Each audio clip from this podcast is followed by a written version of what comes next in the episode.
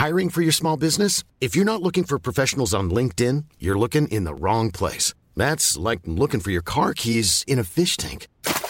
LinkedIn helps you hire professionals you can't find anywhere else, even those who aren't actively searching for a new job but might be open to the perfect role. In a given month, over 70% of LinkedIn users don't even visit other leading job sites. So start looking in the right place. With LinkedIn, you can hire professionals like a professional. Post your free job on linkedin.com slash people today.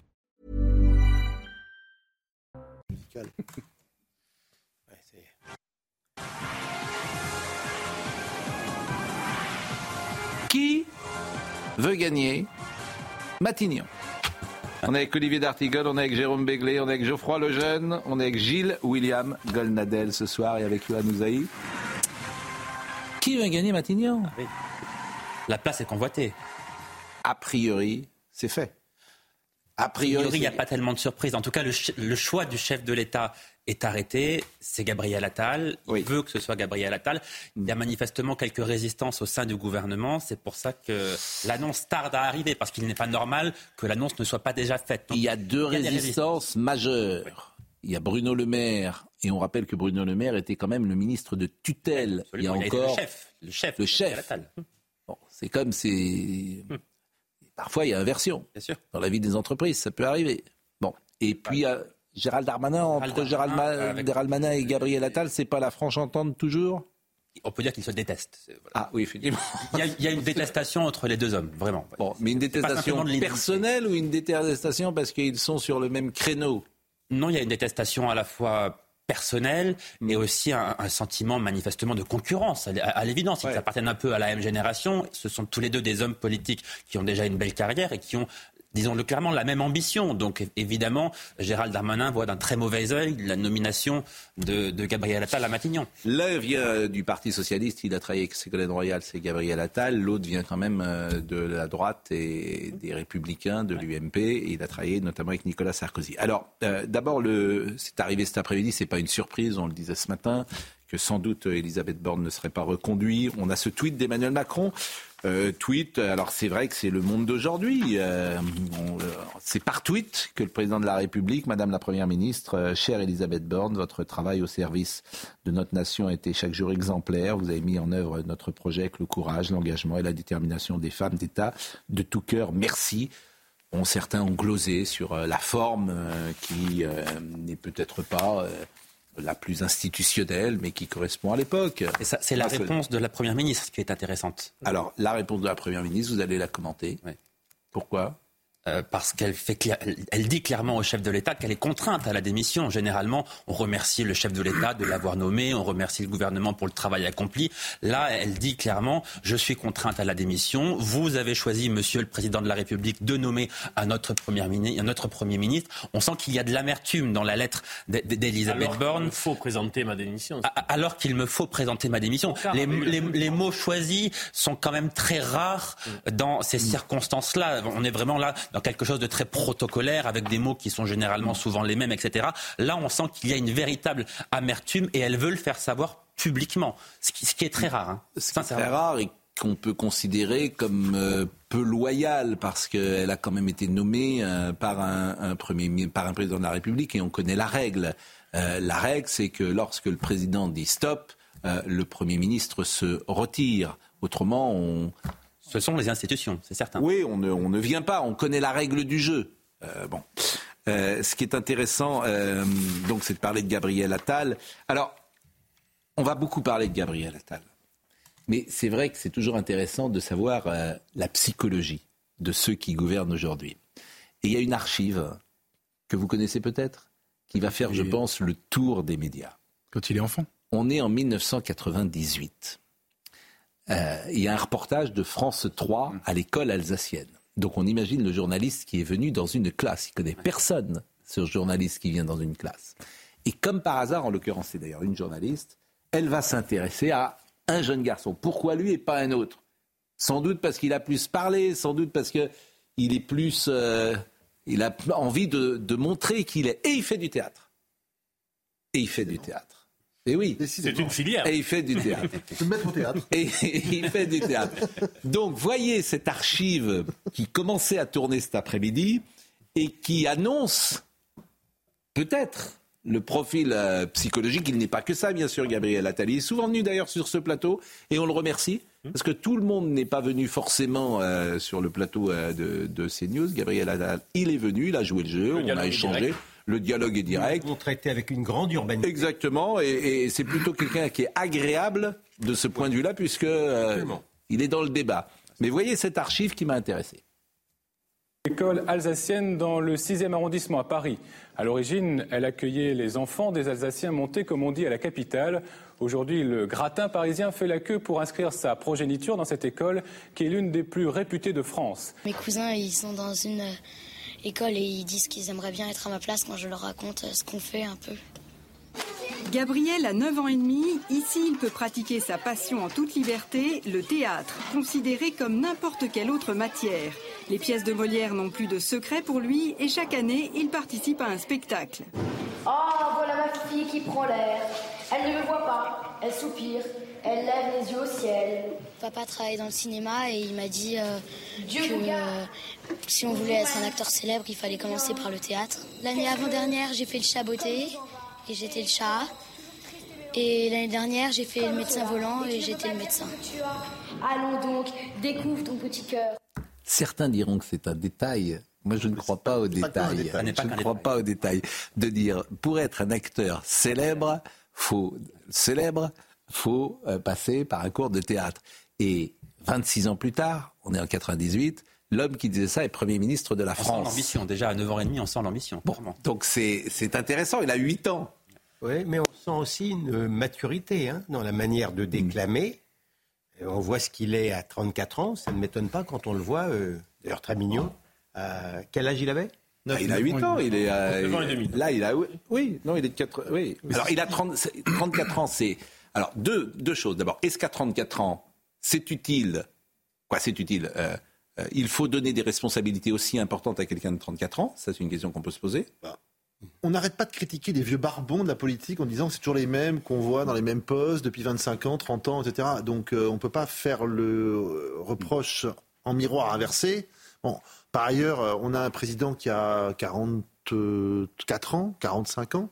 Et 77. Donc 47, 47 ans. donc un Premier ministre qui a 13 ans de moins que lui. Finalement, si on suit l'écart, c'est pas particulièrement choquant.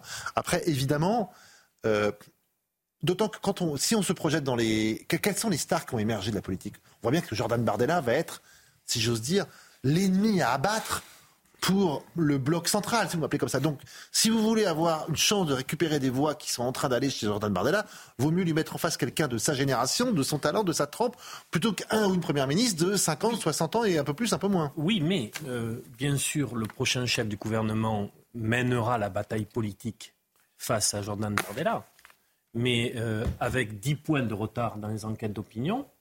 Et on pourrait aussi se dire qu'il y a un affichage sur la modernité, sur le renouvellement, mais est-ce qu'il n'y aura pas un manque d'expérience pour aller chercher le, le fait que les, que les scores se, se resserre. Vous avez un pari sur l'avenir. Vous avez raison de dire que 34 ans, c'est effectivement très jeune. Ce serait le plus jeune Premier ministre de, de la République. 34 ans, c'est très très jeune pour exercer ce niveau de responsabilité. Mmh. Laurent mais il en avait 37. Mais, oui, mais il a commencé très tôt. Il fait de la politique depuis qu'il a 15 ans, Gabriel Attal. Il a travaillé 5 ans avec Marisol Tourelle, notamment mmh. aux affaires sociales. Quand on travaille aux affaires sociales, on voit passer mmh. beaucoup de dossiers. On commence à comprendre un peu tous les rouages. Il est passé par le budget quand on passe par le budget, euh, on a à traiter avec l'ensemble des ministres, on a à prendre des décisions importantes. Tous les grands responsables de ce pays, les présidents de la République notamment, sont passés par le budget. Nicolas Sarkozy, etc.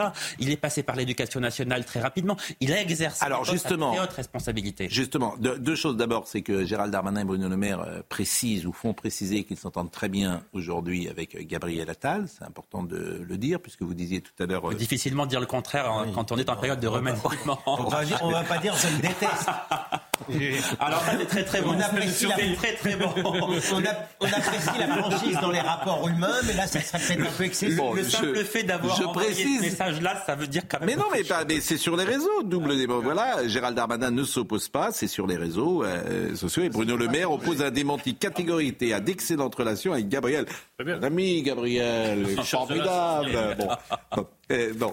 Mais écoutez, euh, ce, que, ce que vous disiez en revanche est intéressant sur l'éducation nationale, parce que euh, On n'est pas à l'abri d'ailleurs avec euh, Emmanuel Macron que euh, Gabriel Attal soit à la fois Premier ministre et, ministre de l'Éducation nationale. C'était le scénario qui traînait en fin d'après-midi. Je vous rappelle que Elisabeth Borne était toujours ministre de l'écologie, Oui. quoique Première ministre. Donc on n'est pas à l'abri de ça. Parce qu'il a... secrétaire d'État. Pour- Oui, on n'est pas à l'abri de ça. Oui. Edouard Philippe a été ministre de l'Intérieur pendant un petit moment. Exactement. Bon, euh, en fait, pour une fois, il y a cohérence. Pour une fois, je ne vais pas être désagréable avec le président de la République, mais il avait dit régénération. C'était le mot-clé du 31 décembre. Régénération. Là, il a choisi. oui. Là, on est plus que dans la régénération. Là, c'est la- c'est le baby-boom. La question, c'est est-ce que ça entraîne une régénération de toute la classe politique? Bah, ça, on va le voir. Est-ce qu'on regarde de, de, de, de ce Premier ministre potentiel et de son adversaire qui est Jordan Bardella, est-ce que tous les autres vont pas paraître euh, les Ben, ça donne un coup de vieux. C'est-à-dire que toute la génération 90, c'est c'est- c'est ce que voilà, c'est ce qu'on voit venir depuis la rentrée. Certains l'ont écrit. Ouais. Parfois, euh, de dire euh, Jordan Bardella. Alors, il faut vous rendre ça quand même. Pascal, vous avez écrit dans le JDD. Euh, et c'était à l'époque, il y en avait quatre, les quatre mousquetaires. Non, mais c'est vrai. Les trois mousquetaires, j'en avais cité effectivement, mais Darmanin, Attal et Bardella. Mais on en est là. Et non, mais c'est bah, très bien vu. Mais Ah, c'est régénération. Il Et il y a un avantage s'il y a Attal, il y en a, il y a un avantage s'il y a c'est Gabriel Attal pour l'exécutif, c'est que du coup c'est lui qui euh, mènera la campagne des européennes. En fait, on, c'est presque un lever du rideau de ce que certains imaginent, euh, imaginent en 2027. Attal, Bardella. C'est vrai. Bien sûr, oui, c'est la stratégie anti-Bardella, anti-Le Pen d'Emmanuel Macron, s'il était nommé à ce poste-là. Alors là, on fait un peu, de, bien sûr, hein, on- la politique que fiction. Bardella et Attal, ils se regardent comme ça depuis très longtemps l'un l'autre. Oui. Moi, je, je- il y a, en- depuis dès 2017, ils demandaient l'un et l'autre à débattre euh, Oui, l'un absolument. contre l'autre dans la presse, et ils l'ont fait plusieurs fois. Ils, c'est pas qu'ils se sont fait la courte échelle, mais ils se sont identifiés comme les potentiels ennemis de demain. Comme étant les, en tout cas les meilleurs. Ils de ont des points communs d'ailleurs, parce qu'ils sont tous les deux, alors est-ce vrai ou pas, plutôt sincères, plutôt authentiques, ce qui n'est pas le cas de tous les hommes politiques, et ils sont tous les deux, disons-le, j'espère que je choquerai pas personne, plutôt sympathiques. Ouais, ils sont sympathiques. ouais. Plutôt sympathiques. Quoi qu'on pense de leurs idées politiques. Euh, ce sont, le cas. ce sont d'abord des pros en termes de communication politique. Oui, plutôt doués, effectivement, Et- vous et- avez et raison, et plutôt faciles, Des vrais politiques. et qui sont nés avec la télé. Oui. Et on le voit bien avec euh, le jeune... euh, Et les réseaux sociaux. ouais. Et les réseaux. Et les réseaux sociaux. Vous êtes bien discret ce soir. Je ne veux pas autorité en matière de politique politicienne, mais je me. toute humilité. Euh, je C'est rare chez vous. C'est pratiquement la première vertu qu'on me prête, même mes pires détracteurs. Bien. Euh, euh, ceci posé. que quand vous parlez beaucoup, c'est que vous faites autorité. Voilà. Donc, ceci posé, c'est assez bien joué. Hein. À vous Euh, trouvez? Ah oui, je trouve que c'est un sale coup pour, pour effectivement le Rassemblement national parce qu'il a une double vertu, euh, Monsieur Attal. Il est à gauche, il est considéré comme un type de droite. En tous les cas, il n'est pas du tout mal vu par la droite. Donc, euh, c'est, euh, je trouve que c'est un choix Je peux plus, dire quelque chose qui va vous choquer. plus parce que judicieux sinon, on que le, que le Bon, précédent. On ne fait- je peux dire quelque chose qui va vous choquer. Quel est son bilan politique? Parce qu'il a envoyé les lettres de cadrage pour le ministère, mais les arbitrages Vous voyez étaient faits comment la gauche par Bruno Le Maire. Le CNU généralisé, cela n'a pas pu se faire.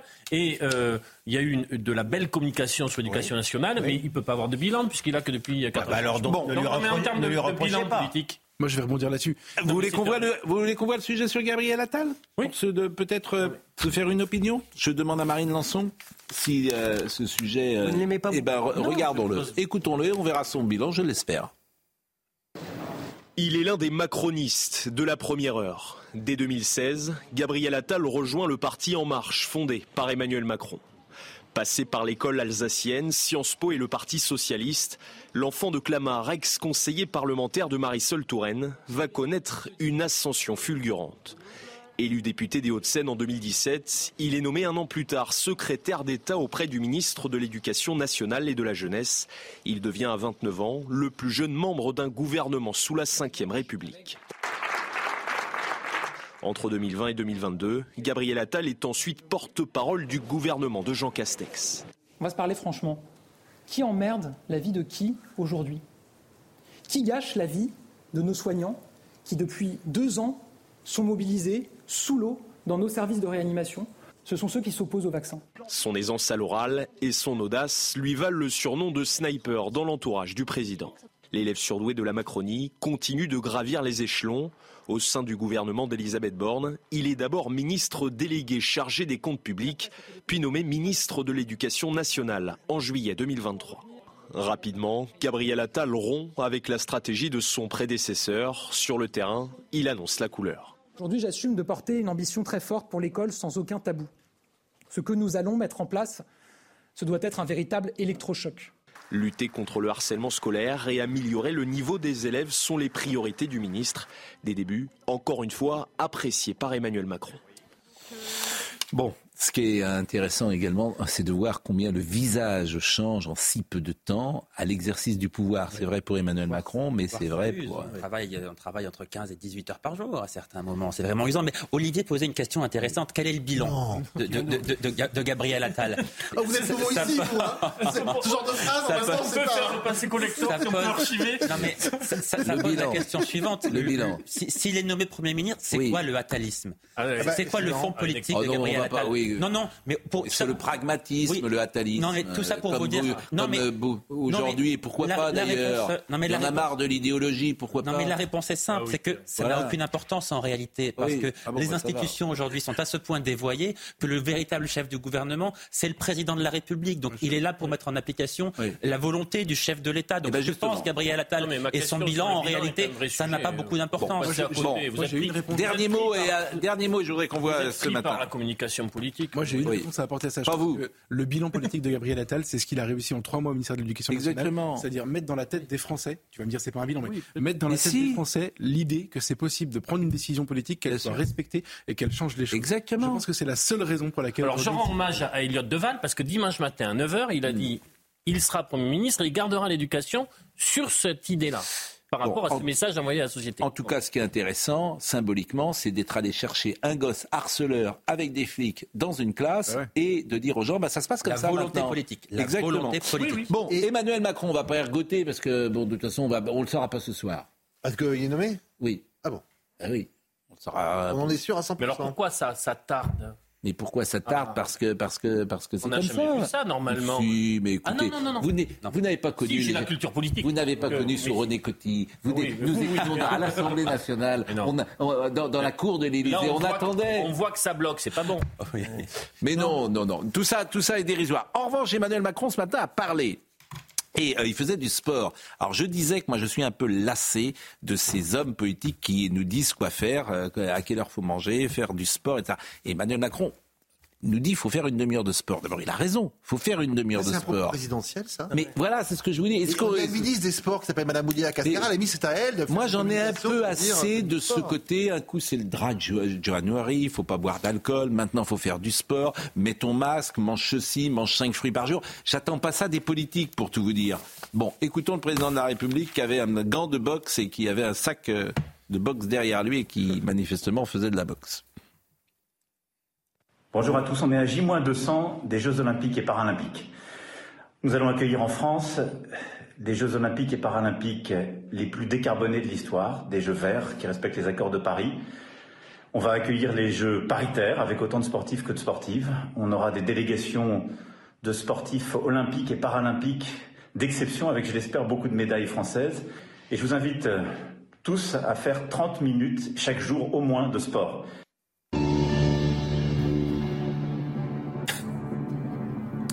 Est-ce que, Moi, je... est-ce que Gabriel Attal est votre dernier mot? Est-ce que c'est Oui, c'était votre- même mon premier mot, mais je veux Est-ce que, est-ce que c'est de votre dire. dernier mot? Oui, je pense, Je oui, oui. rappelle que vous aviez le choix avec Juliane Normandie, Non, vous aviez le choix avec euh, Monsieur Le Cornu, non. et vous auriez pu choisir également Richard Ferrand. Ah, moi, dès le début, je vais vous dire, mais, mais mon, mon trio, c'était Hmm. Ferrand, Oui, mais maintenant, Attal, il en faut Lagarde. que. Donc, mais là, je pense que c'est Attal. d'Attal les que- deux derniers jours, c'est pas. Ah si, non, mais- bah, bien sûr que si. Non, mais parce que vous étiez dans un coin reculé de France. mais là où ça se passe, on parlait de. La place du colonel Fabien. On parlait. Télévision de passe. C'était- on Vous a avez vu fait que Pau a perdu du- contre l'FC Nantes d'ailleurs. Oui, mais on a fait quand même une très belle euh, première mi-temps. Bon, je le précise, je salue Merci nos amis nantais. Euh, Bon, Gabriel Attal, bon, c'est votre dernier mot. Nous sommes d'accord. Oui, alors on Je suis pas sûr que ce soit la bonne musique euh, qu'on entende, mais ce n'est pas grave. Euh, on va marquer une pause. Vous aviez donné 4 noms. mais- Je sais pas du tout la musique. Je sais pas, je sais pas ce qu'ils font. Euh, comment C'est- c'est- c'est- c'est- C'est pas une musique. dirait la musique de Psychose. Oui, je crois que c'est pas du tout la bonne musique. Bon, on va marquer une pause et euh, on va euh, parler. euh, Il y a Franz Beckenbauer qui est mort et on en parlera dans quelques secondes. À tout de suite.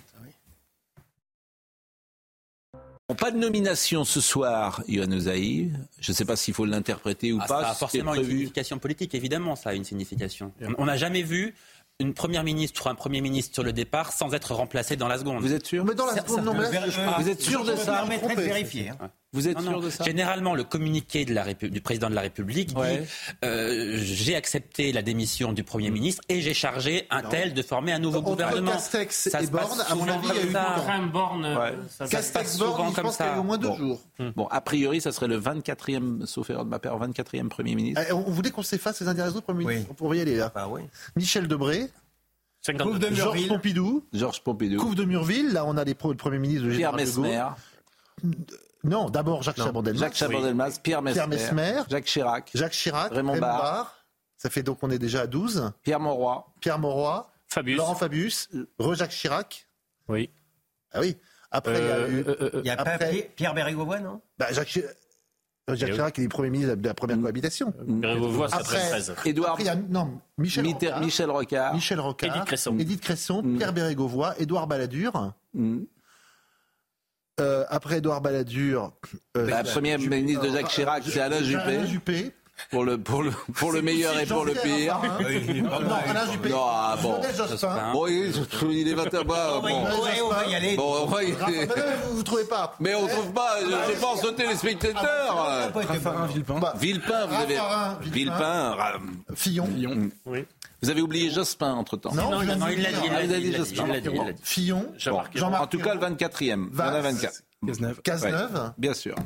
Et puis après, les premiers de, de- Bon, ça serait le plus jeune. Euh, François Mitterrand avait nommé euh, Laurent Fabius, 37 ans, et euh, Gabriel Attal aurait euh, 34 ans. Pour conclure sur le chapitre politique, à Moscovici. Quand il perd, Il aime pas, il Mais aime pourquoi? Mais non, pas Il du tout. pas Mais Dès que quelqu'un prend un peu la lumière, Ah, je vais remettre la musique euh, Il pas de. Euh, mais non, c'était la bonne en plus. Je- Marine Lançon avait raison. C'est moi bon qui me suis pas trompé. Eh, je sais, je sais. je sais. Mais non, mais on va pas citer les 20. Mais pourquoi pas Alors, alors allons-y. Les gens qui vont nous regarder, ils vont se dire c'est très étrange. ce qui se passe maintenant. Alors, quels sont les premiers ministres de la République Ils sont chauds, non? Non. Bon, sérieusement, Pierre Moscovici, euh, moi je suis très choqué de ça. Franchement, je suis extrêmement choqué. Laurent Wauquiez dit il doit démissionner. Bah oui, quand tu bafoues. euh, euh, excessivement sensible. quand tu bafoues la- l'article 40. Tourne, euh, va dire ça. Ce que tu dis. Ça vous ennuie pas que. non, mais si vous voulez, il n'y a pas de souci. Hein. Article 47.2 de la Constitution. Vous avez pris la confiance, hein Article 47.2 de la Constitution de la Ve République, la Cour des comptes assiste le Parlement dans le contrôle de l'action du Oui. gouvernement. Elle assiste le Parlement et le gouvernement dans le contrôle de l'exécution des lois de finances et de l'application des lois de financement de la sécurité sociale ainsi que dans l'évaluation des politiques publiques.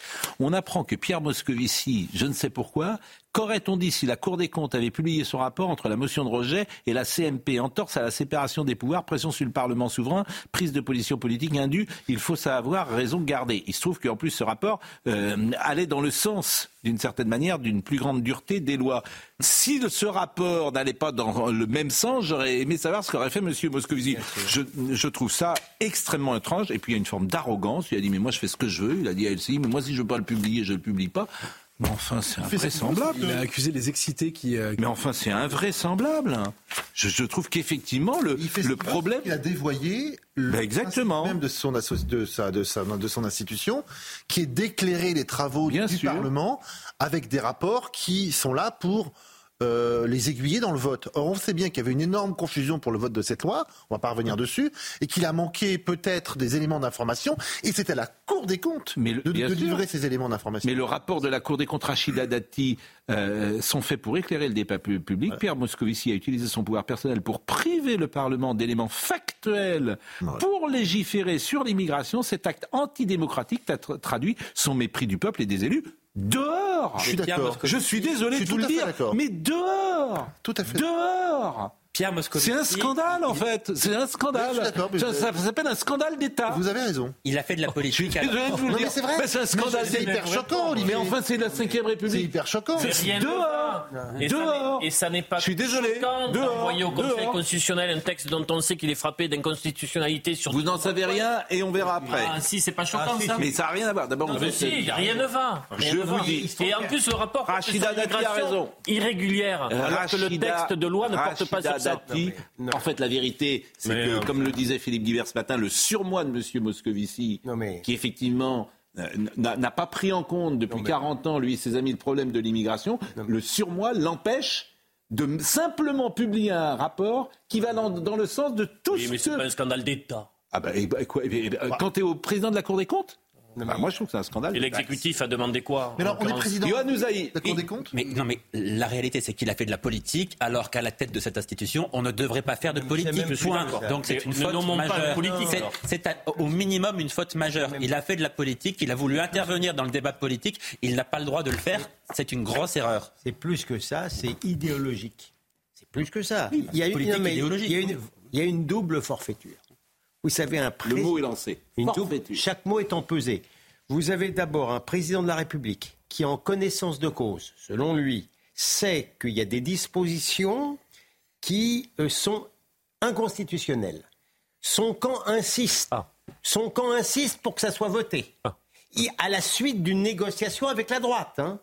Et dès qu'elles sont votées, dès qu'elles sont votées, on le dirige directement vers le Conseil constitutionnel. Ça s'appelle une forfaiture. Et la, la deuxième forfaiture, pour des raisons idéologiques, parce qu'effectivement, le rapport de bon niveau de la Cour des comptes allait dans le sens d'un durcissement des lois migratoires. On attend effectivement que les conciliabules soient terminés. Vous, vous me trouvez trop long? Non. Ah bon. Gaston On attend pour, pour, C'est pour Gaston dé- Monnerville sort de ce corps. pour pouvoir, pour pouvoir déposer le rapport. Moi, je compte deux forfaitures. Pardon. Il a raison. Ben oui. Bon, dans l'actualité du jour, dans l'actualité du jour. Alors ça, c'est euh, toutes les gens de ma génération qui avaient 10 ans en 74. Ce soir, ils vont un peu pleurer parce que Franz Beckenbauer, déjà ce nom Oui. que nous aimions dire, Franz Beckenbauer, il y avait quelque chose d'aristocratique, Franz Beckenbauer, qui était euh, qui a révolutionné le poste de libéraux de l'Allemagne. Euh, Allemagne de l'Ouest à l'époque, avec cette image célébrissime. Ça, c'est un quart de finale entre l'Allemagne et l'Italie. C'est à Mexico, durant la Coupe du Monde au Mexique. Il est blessé, il va jouer le bras en écharpe. quelle année, là? 1970. Il était de 45. C'est un homme qui est né en 45. Donc il avait 25 ans. Il était beau. Euh, C'était un libéraux. Là, il est champion du monde. Il va battre euh, les Pays-Bas en 74, alors que les Pays-Bas de Cruyff sont euh, ultra favoris. Beckenbauer est mort. Cruyff est mort. Maradona est mort. Pelé est mort. Ce sont des grands joueurs, évidemment, assez jeunes d'ailleurs. Il était de 1945. C'est un homme jeune, Beckenbauer et jeune. En tout cas, qui n'était pas euh, dans, dans, dans, dans- 78, entré dans la, dans, dans la vieillesse, disons-le, 78 ans aujourd'hui. Oui. Et il avait une particularité, euh, c'est qu'il avait gagné la Coupe du Monde comme joueur Et comme entraîneur. Il y avait que trois noms, trois noms simplement, qui ont gagné la Ça, Coupe du dingue, Monde. ça, ouais. Euh, Zagallo, qui est mort hier, Qui est mort, Deschamps. ouais. brésilien, brésilien, Didier Deschamps et Beckenbauer. Il n'y en a plus qu'un aujourd'hui.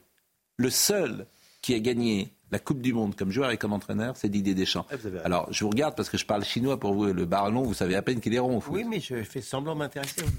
Donc voilà, et je pense que alors et Beckenbauer en plus, il a une histoire personnelle avec la France d'abord parce qu'il a entra- entraîné l'Olympique de Marseille avec Bernard Tapie, et puis il y a cette image. Vous reconnaissez euh, Christian Lepage, Jean-Michel Larquet, euh, Farison, euh, et euh, c'est la fameuse finale des poteaux carrés euh, de Glasgow en 1976 Saint-Étienne, Bayern. lorsque euh, le Bayern avait gagné 1-0. 1-0. Le Bayern avait gagné 1-0 sur une erreur d'arbitrage de M. Palotaille, euh, dont on n'a jamais oublié évidemment euh, le nom. Et Franz Beckenbauer, vous le voyez ici. Ça, je pense que c'est une- la finale, euh, la fameuse finale Bayern-Atlético de Ma- Madrid. Et ça, c'est euh, Bernard Tapie, évidemment, qui avait d'ailleurs. Oui, il l'avait viré. Il avait viré Beckenbauer au bout de quelques jours et il disait partout euh, Beckenbauer a surtout progressé au golf à, Marseille, ce qui n'était pas très ch- charitable. Écoutons Jean-Pierre Papin, tiens. Il avait la classe, il avait la classe, euh, et sur le terrain et en dehors. Euh, tous les mots qu'il disait, c'était toujours pesé. Euh, voilà, on était, nous, quand il est arrivé à l'OM, on était tous très fiers d'avoir ce, ce coach-là parce que champion du monde de joueurs, champion du monde d'entraîneur, euh, c'est une grande fierté. Euh, malheureusement, ça n'a pas duré longtemps, mais bon, voilà, euh, la personne elle-même était juste fantastique. Non, mais l'avoir côtoyé, c'est déjà juste magnifique. Après, après, ça n'a pas marché à, l'OM parce que quand on a cette prestance-là, on n'est pas accepté, on n'est pas prêt à accepter tout, ce qui peut se passer.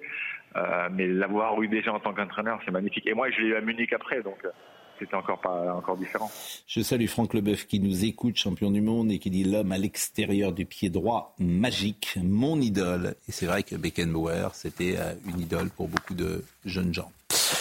Euh, dans l'actualité euh, de long, euh, avec, euh, vous avez sans doute entendu ce témoignage, euh, cet enregistrement euh, où on entend Anouchka parler à son père, enregistrement qui a été posté par Alain Fabien Delon. Si vous ne l'avez pas entendu, je vous propose d'écouter quelques secondes. Ça se passe à Douchy et Anouchka parle à son père on est en train de m'enterrer et toi, on est en train de te prendre pour un débile. Bah, je sais, papa. Il faut que tu te méfies surtout. Un débile, toi. Ah ouais, une conne. Une fille qui manipule, qui manipule son père. Bah ouais, mais papa, il va peut-être falloir dire un truc. Parce que là, tu, le piège, il va se refermer sur toi, là. Ah oui, je vais en prendre plein la gueule, quoi. On, on me défonce. Sur BFM TV, sur BFM, sur BFM, BFM TV, CNews. Que je te manipule, que t'es gâteux, que Anthony va te mettre sous tutelle. C'est vrai qu'elle parle vivement peut-être à son père et on comprend que son père est- n'est pas capable de recevoir les infos qu'elle donne. Il est euh, manifestement euh, pas dans cet état-là. Et lorsqu'elle disait sur le plateau de TF1 que son père lisait tout, comprenait tout, on peut mettre en doute cela. D'autant qu'un procureur a parlé d'un discernement aboli. Alors je ne sais pas l'avocat que Oui, vous êtes, comment vous réagissez. Je trouve ça euh, très moche, très triste, très triste pour l'ensemble de, de la famille et pour la conception de la famille que j'ai. Euh, j'ai franchement ce, euh, un regard extérieur. Elle parle, elle peut forcer le ton parce que peut-être il n'entend pas.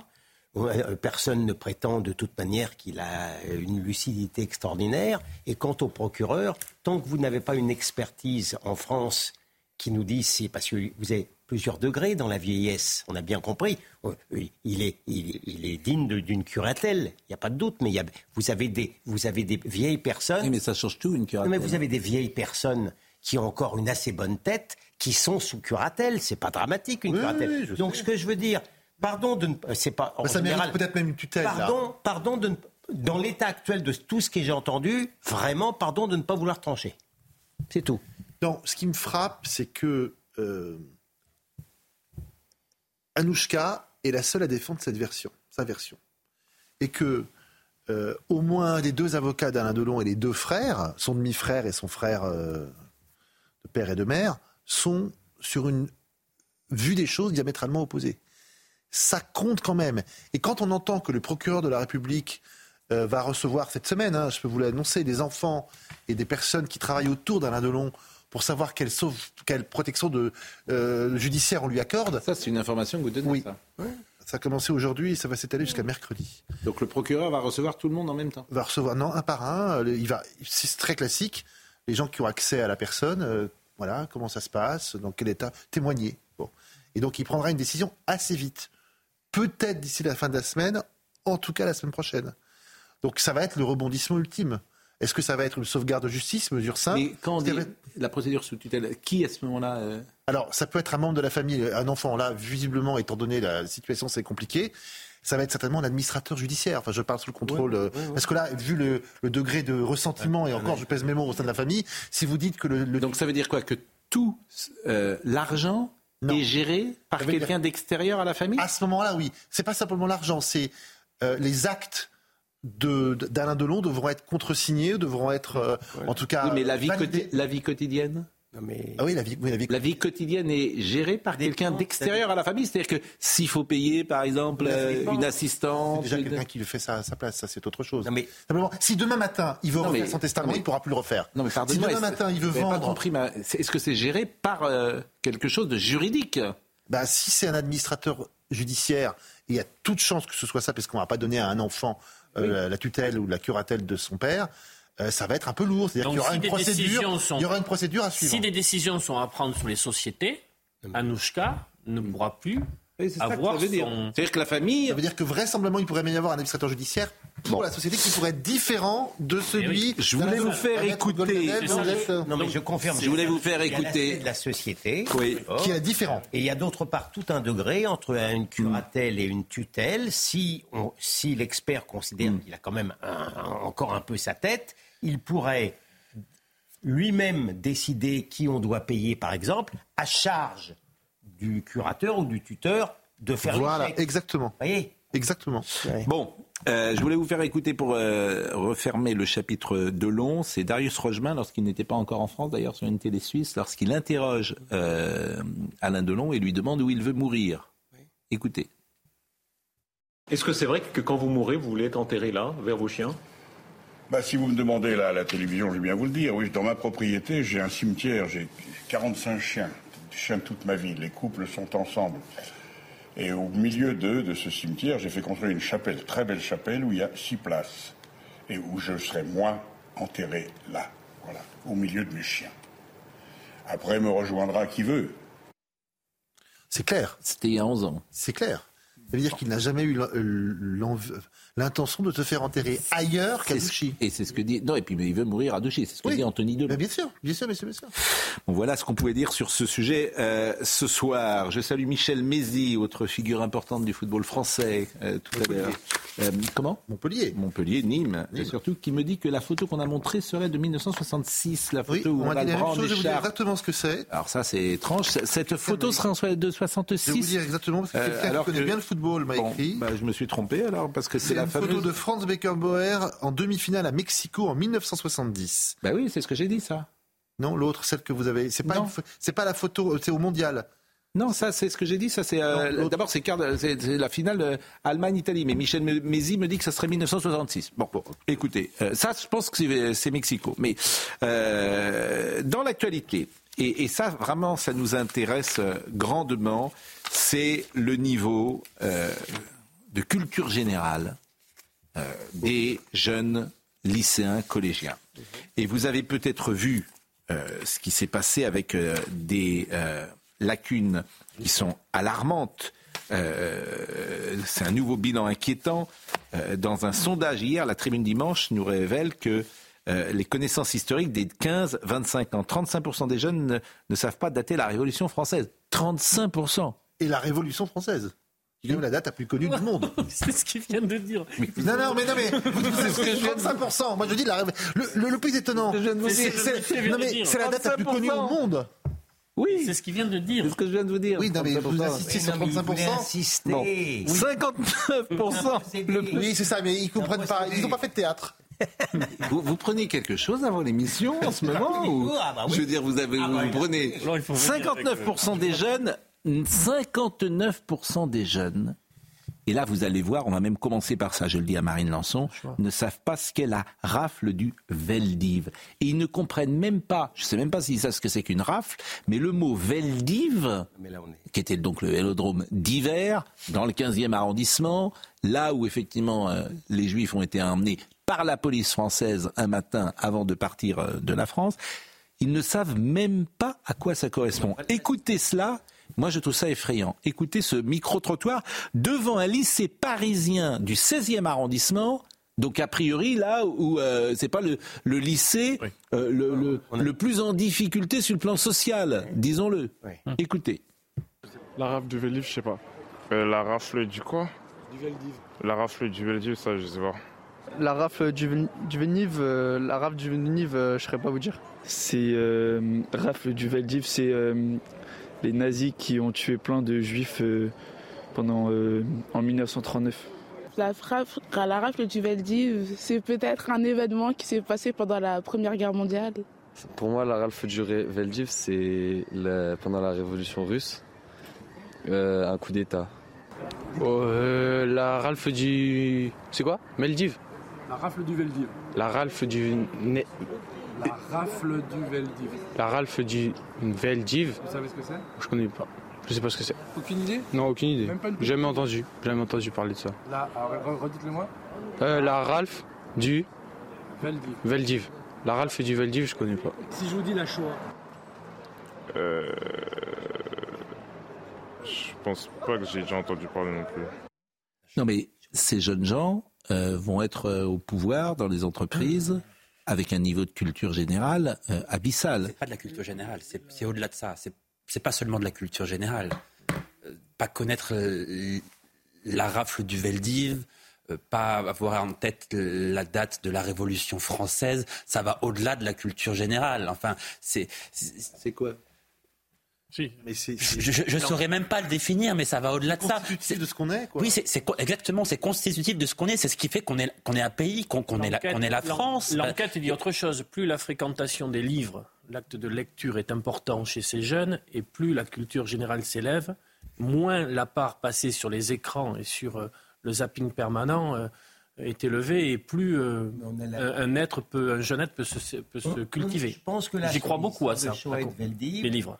On a la, on a la triple peine.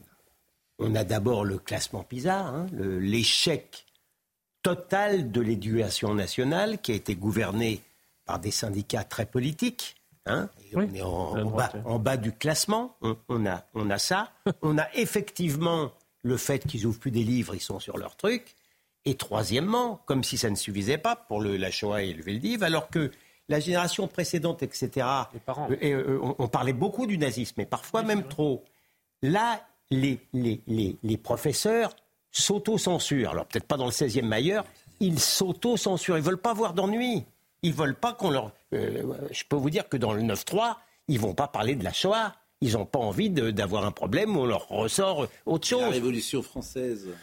Alors non mais alors euh, et là, ben, là, effectivement c'est la double peine c'est vous avez le- l'échec de l'éducation nationale Et les- Pascal, il y en a un qui pense, d'abord Ralph, il comprend pas le mot, il dit Ralph et il pense que c'est le Ralph du Maldives ou Mais des Pascal, Maldives. Donc, vous, euh, vous vous rendez compte, quand on ne sait pas ce qu'est le Veldiv, quand on ne sait pas ce qu'est la Shoah, comment voulez-vous comprendre l'antisémitisme d'aujourd'hui? Comment voulez-vous comprendre Mais la construction d'Israël et ce Oui. qui se passe en ce moment? Et ce sont ces jeunes-là qui protestent, qui vont dans des manifestations, qui vont, mais et alors qu'ils ne savent même pas de quoi ils parlent. C'est Oui, ça qui est ben, consternant. Mais vous savez C'est qu'aux. États-Unis- Oui, c'est effrayant. Je suis pas sûr qu'ils soient. aux États-Unis effrayant. où il y a- 40 ans de. Comment voulez-vous comprendre le monde d'aujourd'hui quand on n'a pas entendu parler de ça? Ça n'est pas possible. dans les universités américaines C'est-à-dire que, oui, c'est pas arrivé complètement par hasard. On a organisé le fait que les gens euh, ne sachent plus aujourd'hui tout ça.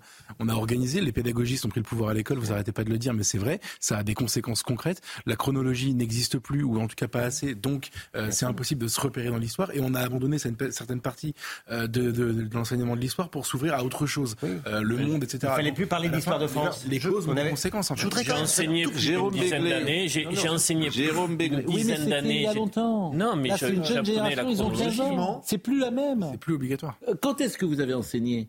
De 90 à 2000. Non, mais- Mais non, mais c'est il y a Mais il y a 25 25 ans. ans. Pardon de- Les- euh, Pardonnez-moi, mais ça n'a rien à voir. les- Oui, ils ont parle de 15 cette- ans. Monsieur Dartiol, les, 40 histo- ans, les moi, historiens bien en cours médiatique, façon Boucheron, ont, ont refusé par exemple le musée d'histoire de France. L'histoire de France, c'est un mot, c'est un mot d'une certaine manière, c'est un gros mot. Donc comment voulez-vous euh, sortez-vous simplement de l'idée que depuis 40 ans, les profs d'histoire n'enseignent pas la chronologie. Non, depuis C'est 40 ans, les inexact. pédagogistes ont pris le pouvoir et progressivement, on en est arrivé Non, à mais cette c'est, situation. je vous assure, c'est effrayant parce que Mais je suis effrayé. effectivement, si, si tout le monde est un culte dans la société de demain, bah, ça se verra même plus, j'ai envie de dire. parce que tout ça disparaîtra. Vous avez raison, surtout, je mettrais un tout, tout ça petit bémol à une disparaîtra. chose. C'est qu'aujourd'hui, l'accès aux livres n'a jamais été aussi facilité. Il n'y a jamais eu autant de bibliothèques euh, municipales, de bibliothèques privées, de bibliothèques dans les écoles. Après, on peut dire qu'elles ne choisissent pas les bons livres, mais il n'a jamais été aussi simple de lire pour pas cher. Alors que de notre temps, euh, l'achat d'un livre, c'était compliqué. Voilà. C'est le grand paradoxe. C'est pour ça qu'on imaginait qu'avec la société numérique, les gens et Internet seraient ou plus cultivés, ou plus intelligents, ou plus tout ce que vous voulez. Et à l'arrivée, c'est le contraire. Oui. Alors, Donc c'est effrayant. Vous fait. tapez Révolution française, vous avez sur euh, Wikipédia, pardon de le citer, des choses qui sont assez intéressantes. Donc c'est vrai que le paradoxe, c'est que ça n'a jamais été aussi facile, aussi peu cher, et pourtant on n'y Et- va et pas. Vous, et vous tapez Shoah et vous avez aussi tout un tas de fake news, Bon. des gens qui prétendent que la Shoah n'a jamais existé, etc. etc. et des jeunes qui croient cela. Vous Internet, tapez- c'est aussi cela. Vous tapez hein. wi- euh, Oui, oui. Wikipédia Shoah, je, je, je dis pas que c'est l'alpha et l'oméga de tout, mais il y a des choses Mais qu'est-ce qu'on fait intéressantes. Qu'est-ce qu'on fait Vous savez que les jeunes de 15 à 24 ans qui ne lisent pas de livres, il y en a 32%. C'est-à-dire qu'un élève, un jeune sur trois. de 15 à 24 ans ne lit pas un livre. C'est-à-dire ni un roman, ni un essai, ni je ne sais. Il y a quand même Euh, des livres prescrits par les professeurs. ben, euh, ils le lisent pas. Je pense qu'ils le, mais je- pense qu'ils ne lisent. hein. Bon, On, on en parle, mais souvent dans nos propres entourages. Ils pensent. Est-ce que, est-ce que nos, est-ce que les jeunes autour de nous lisent? À commencer par nous. à commencer par nous. Oui, nous, nous, individuellement. Nous, on, bah, nous, on lit. On, euh, Bah, on est la génération que- qui lisons. Oui, nous, oui. Alors on lit Est-ce pas. que- euh, Est-ce que nos enfants lisent Moi, je vais vous raconter un détail. Oui. Les trois filles de M. Geoffroy Lejeune à côté de moi, que j'ai croisées, elles avaient tous les trois des livres. Et quand je leur ai demandé si elles avaient le droit de jouer avec les... On leur a dit non, seulement chez papy. C'est une question d'éducation. Oui ou non? C'est vrai. Elles ont quel âge vos filles? Elles ont euh, 11 ans, 9 ans et 6 ans. Et vous, vous les obligez à quoi Vous lisez, vous, les, vous leur apprenez le. De lire. hein. Vous leur apprenez euh, le plaisir de la lecture. Bon, à Grenoble, euh, une pièce de théâtre, une pièce de théâtre qui faisait polémique soutenue par la mairie de Grenoble. Vous avez vu ça, Copain d'en bas, c'est le titre de cette représentation dont on apprend de vivre avec des points, des gens qui sont en bas et qui font du deal et des points de deal. Et c'est soutenu par la mairie de Grenoble. Vous voulez voir le sujet? Non. ça peut. Vous voulez pas voir le sujet Ben, Vous allez le voir quand même parce que ça peut vous faire sourire. Ils sont en train de me demander. Grenoble. Grenoble chez Monsieur Piol. Non mais, non mais écoutez franchement. Non, mais vous, bah, vous allez voir. Selon le magazine municipal de la ville de Grenoble, ce spectacle vise à dessiner une véritable, une vérité autre que celle souvent entendue dans les médias. Ah oui, effectivement, c'est euh, apprends à vivre avec un point de deal en bas de chez toi. Moi, je veux bien que ce soit. C'est effectivement assez différent. C'est une bon. Et c'est la mairie de Grenoble qui sponsorise. Vous êtes sûr que c'est vraiment. Bah écoutez, regardez le sujet de M. Monsieur Dos Santos. Une pièce de théâtre qui prône la mixité sociale. Voici les copains d'en bas en immersion dans la cité des Magnolias. L'histoire, celle d'un couple de trentenaires qui décide d'aller vivre l'expérience en HLM. Leurs voisins, Kenny, maman malgache, Jamel le rappeur, Béchir l'épicier, mais aussi Casquette et Barbichette. Deux dealers qui squattent la cage d'escalier et dont la présence dans le scénario agace le porte-parole du groupe d'opposition à Grenoble. En fait, c'est une provocation supplémentaire euh, des Verts euh, qui sont à la tête de la mairie de Grenoble. Parce que les, habitants, ce qu'ils attendent, c'est pas qu'on leur explique comment vivre avec les dealers, euh, comment s'habituer à leur présence, c'est qu'on mette en œuvre des moyens pour faire en sorte qu'il y ait moins de points de deal et une moins forte emprise du deal sur leur vie quotidienne, parce que ça leur pourrit la vie. Problème majeur, cette pièce de théâtre a été financée en partie avec l'argent public, une aide de la communauté de communes du Grésivaudan dans l'Isère pour sensibiliser notamment les plus jeunes au danger de la drogue. En parallèle, la municipalité a ajouté un bandeau sur l'affiche Comment vivre à proximité au quotidien d'un point de deal. Des choix incompréhensibles pour cet élu de l'opposition. la municipalité, mais malheureusement, je pense que sur ce sujet, comme sur les autres sujets, en fait, la municipalité n'entend rien. Ils sont dans leur dogme que la réalité doit se plier à leurs idéologies. Cette pièce, qui se vante de raconter une vérité autre que celle entendue dans les médias, se jouera pour la première fois ce mardi à Grenoble en présence du maire Éric Piolle. Il arrive à m'épater encore. hein. Oui, ça je dois dire que c'est c'est c'est original. Pourtant, Ah, il dans le est genre. déjà allé très loin. Ah oui. C'est- Je vais dire. Oui, c'est maladroit. Oui, j'aime bien. j'aime C'est- bien. Non mais c'est au-delà de maladroit. C'est- oui. Moi je serais grenoblois, je verrais mon argent euh, qui Non, irait c'est- financer ça. Je veux dire, mais ça vous fait rire. Moi, je, Mais non, je pense que. C'est nerveux. la- la- je veux dire, la- la- Même plus le cœur le les maires, les maires. Alors bon, c'est des gens qui les ont élus. Hein, mais- En plus lui il a été réélu. Ah donc oui, le- le- mais bien sûr, oui, tant mieux. Si les gens veulent veulent cette société-là, ben, nous, on ira planter des choux. Hein. Qu'est-ce Donc que vous les voulez que je dise Ben, oui, bien sûr. Pourquoi pas? Vie, euh, Il n'y a plus rien à dire. Moi, j'attends le résultat des prochaines municipales à Grenoble et Nantes. Alors, ça nous a, alors ça a fait parler hein, les, les photos que j'ai données. Alors la photo était bien de 70, celle de Beckenbauer, on peut la revoir. Euh, c'est une photo de Franz Beckenbauer 70. C'est bien la fi- demi-finale ou le quart de finale de Mexico, plus exactement, et, euh, Allemagne-Italie. En revanche, une autre photo, j'ai dit que c'était la finale de Glasgow, et en fait c'était la demi-finale 74-75. Ça c'est non, ça c'est la demi-finale. C'est pas la finale de Glasgow parce que les Verts avaient rencontré en 74-75, quoi, en 75 plus exactement, en demi-finale 1975, les Verts avaient déjà rencontré le Bayern et avaient été éliminés en demi-finale parce que c'était l'époque où le football se jouait à 11 et à la fin c'était toujours les Allemands qui gagnaient. Ça avait été vrai en 75, ça avait été vrai en 76, ça avait été vrai en 82. Madame, monsieur, bonsoir. voilà. Alors, Madame, monsieur, bonsoir. joue plus à 11 maintenant. euh, Et le football joue d'autres toujours à 11, mais Vous c'est pas autre- recevoir des messages qui. Mais non, mais j'essaye d'être la rigueur, monsieur. la rigueur. La rigueur. Et maintenant, le football se joue à 11 et c'est Didier Deschamps qui gagne tout le temps. Monsieur Ben Kemoun. Bonsoir. Comment Oh là là. Comment ça va? Ça va bien. Bon, vous n'aurez pas le Premier ministre. Vous n'avez plus de Premier ministre ce soir dans votre émission. vous l'avez et vous n'avez pas le nouveau. Mais qui, qui, qui, qui a un doute sur euh, l'homme qui remplacera Tant que c'est Bah, pas fait, c'est. Souvenez-vous, Madame Vautrin. Eh oui. Là, on peut. euh, Vous avez Ah, écouté notre. Vous voulez réécouter notre petite musique J'ai tout écouté. J'aime bien, j'aime bien votre petite musique. Moi, ce qui m'intéresse ce soir, c'est le sondage dont vous avez parlé. Qui veut gagner Matignon? Mais votre sondage est le plus intéressant. Lequel? Sondage sur la nullité des petits Français. Ah bah. Ça, c'est intéressant. Oui, ça- Parce que vous n'avez pas tout détaillé. Et parmi les, les- les données, il y a un jeune sur deux qui estime qu'on ne Mm. peut pas critiquer les religions. On ne peut pas critiquer les religions. Et donc ça, on met tout ça dans la, pers- dans la Bien perspective de ce qu'on a connu. Charlie Hebdo, etc. Bon, en fait, les, les 9 ans. Et on va interroger là-dessus euh, Élie Corsia, qui est le président du consistoire euh, israélite de, de France. Donc, Oui. euh, Vous avez dit la nullité des petits Français, c'est un peu, un peu rude. non, pas la nullité de tous les petits Français. La faiblesse. Mais de Il- la faiblesse. Mais l'autre jour, paraît-il, en sixième, un professeur a dit Qui a cassé le vase de Soissons? Et un des élèves a dit C'est pas moi, monsieur. c'est pas moi. Je sais que le petit micro-trottoir que vous avez passé tout à l'heure, micro-trottoir que vous avez fait tout à l'heure, le pro, C'est une vieille histoire, pardonnez-moi. Excusez-moi. le petit micro-trottoir, le petit micro-trottoir, monsieur Pro, de tout à l'heure. Vous savez que ça n'a pas été fait, euh, ça a été fait dans, le- dans le 16e Mais je arrondissement. l'ai dit, Claude Bernard. dit. Voilà. Donc, Mais, et d'ailleurs, euh, vous m'avez dit euh, tout à l'heure que le proviseur de Claude Bernard, nous pourrions euh, l'inviter. Mais je sais une bonne idée. Faites-le. Mais je- qu'on soit, que- alors, euh, c'est pas la nullité de tous les élèves, je suis d'accord, mais enfin la nullité de tous ceux qu'on a interrogés. Notamment en matière historique. Alors on nous disait, ils, ont, ils savent autre chose. On ne sait pas vraiment quoi, mais ils savent autre chose. Bah, en tout cas, ils savent pas ça. Les bonnes dates des demi-finales et des finales de football. Bon. Euh, donc c'était bien Italie-Allemagne en demi-finale, me dit Michel Mézi, que je salue à, à nouveau. C'est un feuilleton en fait, les nos émissions. Moi, je... Voilà, ça, non, ça c'est 74. Ça, celle-là, j'en suis sûr. Avec la coupe Jules Rimet. avec la, exactement, la coupe Jules Rimet. Non, ça c'est pas la coupe Jules Rimet, figurez-vous. Ça c'est la nouvelle coupe du monde. C'est pas la coupe Jules Rimet, celle-là. pour rien. La coupe Jules Rimet, la dernière fois, elle a été donnée en 70. Il est. Eh oui. Bon. Euh, c'est terminé, c'est terminé. Ar- on va y aller. Arnold. Cara était à, à la.